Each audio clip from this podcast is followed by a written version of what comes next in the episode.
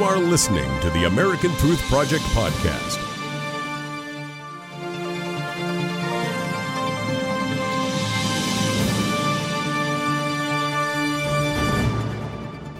Welcome to Because You Asked. I'm Barry Nussbaum.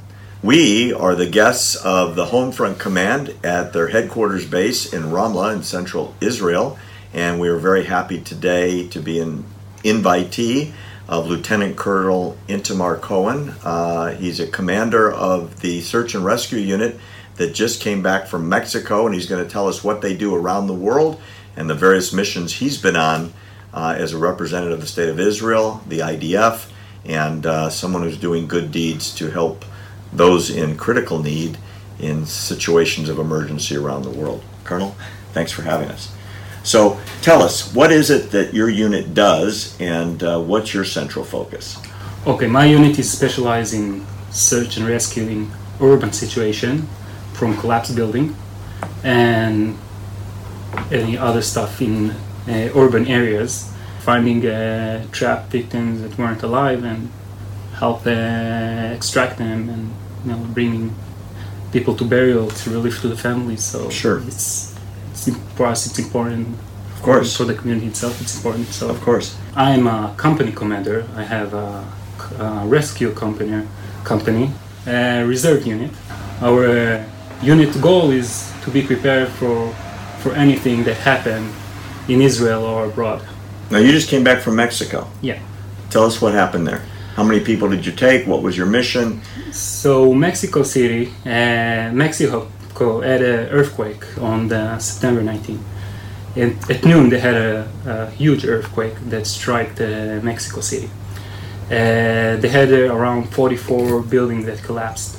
And the prime minister uh, just visited, and when it happened, he made a call to the to the president there and uh, asked him if they need uh, any help. He suggested maybe we could send a rescue unit, maybe something else. And it was decided to take out a, to send a specialist uh, delegation that will help uh, Mexico uh, City in uh, scanning and analyzing building uh, that uh, damage after the earthquake. Five hours to get ready, and then uh, we went out. It was uh, in the New Year Eve, the Jewish New Year Eve, and from then we had like after 39 hours since the earthquake, we were already in Mexico City. So, how many people did you take? And the delegation itself was around 70 people.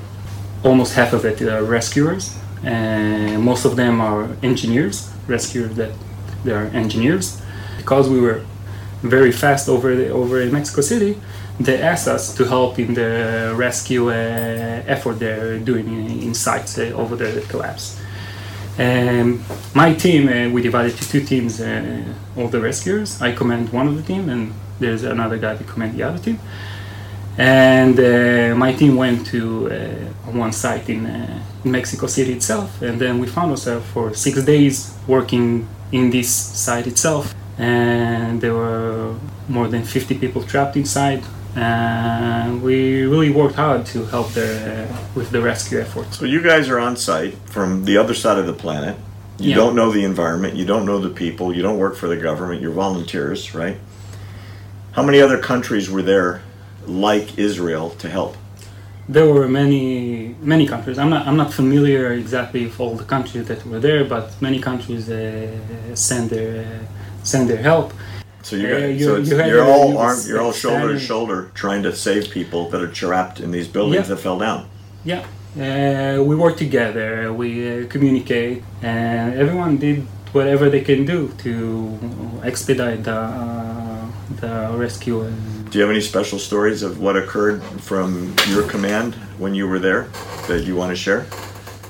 I guess one one of the things that we haven't seen before, and I've been to a few places, it's the it's the help of the locals there. There were tons of volunteers, and volunteer just to give equipment, volunteer to give water, to give uh, food. Um, I don't know. Even they had like a massage corner for, for rescuer that went out and need some uh, relief. And they also volunteered to work. and it was very well organized. People all together on the site, and this is very amazing to see. You feel like a lot of connection to the people, to what you do, and uh, Was there appreciation that you could sense from the locals, local Mexicans, for what you were doing? Of, of course, of course, you, you, you feel appreciation, and they they see you, uh, come there over there to help. They see you know you don't have any interest, just to give them aid, and they appreciate it, and they come along with you to do that. It's not it's not just us. So before you went to Mexico, you had related to me that you've been to a number of other places around the world. Why don't you tell us a little bit about that? Okay, I've been. Um, we had a car bomb in uh, Egypt uh, on Tabotel. It's just on the border with Sinai, and I've been there. It's like 12, 13, I think, years ago, and I've been to Haiti.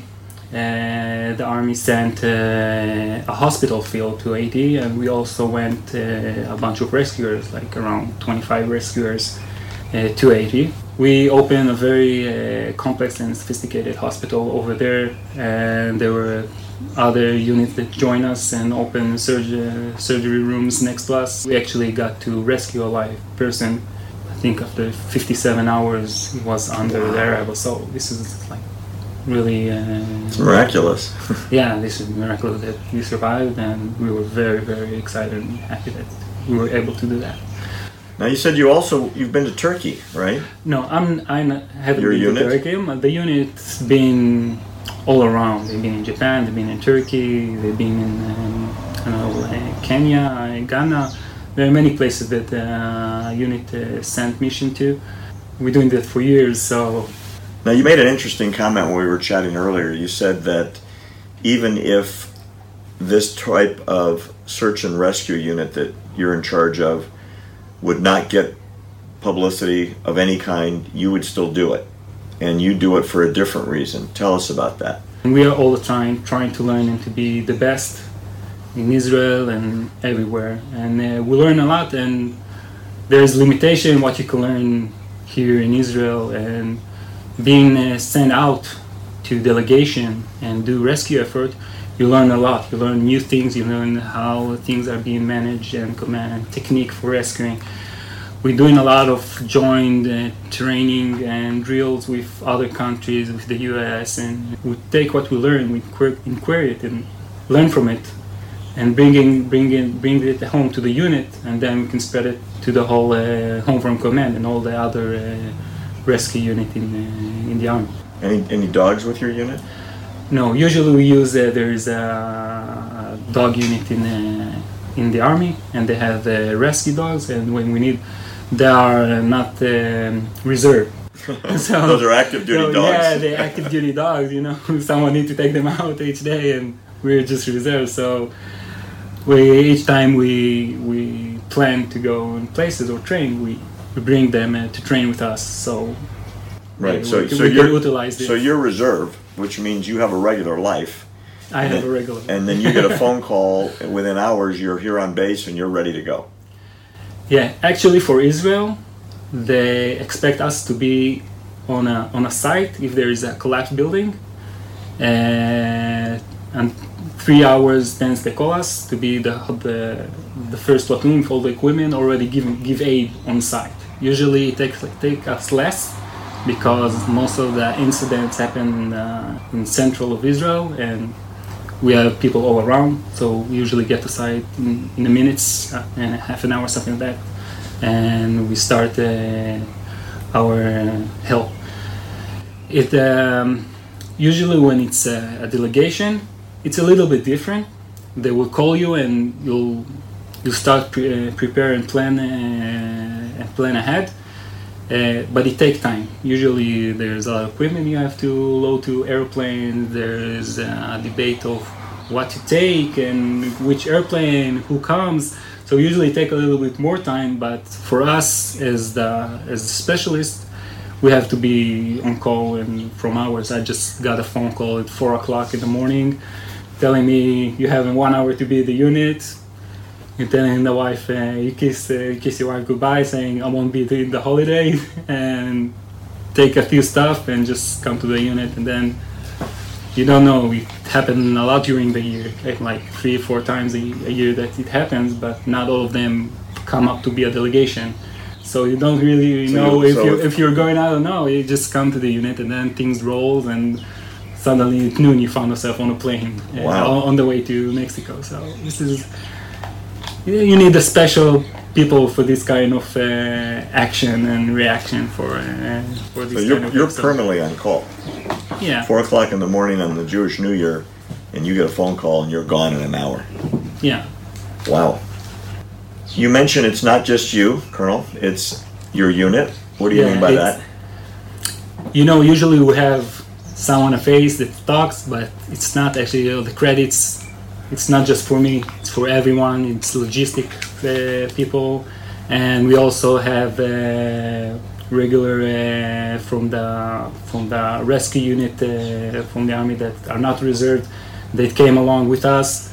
And it's really a joint effort between everyone. That's, Great. just Well, congratulations for what you do, and thank you for having us, Colonel Cohen. you're welcome Amazing story for Israel and the rest of the world what this very courageous unit does around the world for emergency response. Uh, a great story from Lieutenant Colonel Itamar Cohen. Uh, this has been Because You Asked with Barry Nussbaum. We appreciate you joining us today. Remember, you can always get information from us at our website, uh, www.atp uh, AmericanTruthProject.org, or you can write to me at barry at AmericanTruthProject.org and go to sign up on the website so you never miss an exciting episode.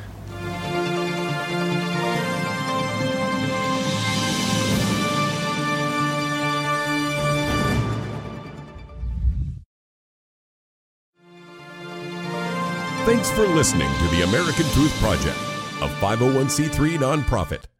Please subscribe to our podcast and follow us on our social media channels to stay plugged in to the truth.